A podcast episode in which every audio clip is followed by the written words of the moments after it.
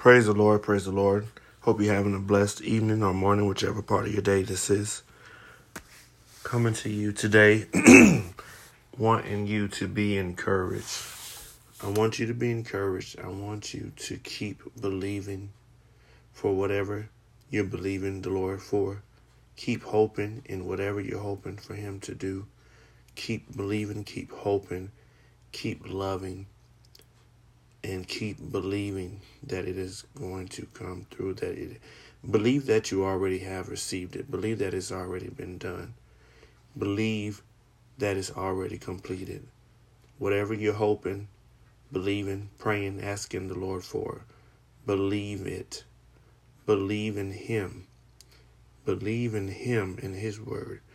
And i assure you you will have no problems our Father, which art in heaven, hallowed be thy name.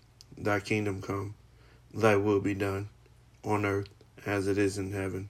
Give us this day our daily bread, and forgive us of our trespasses, as we forgive those who trespass against us.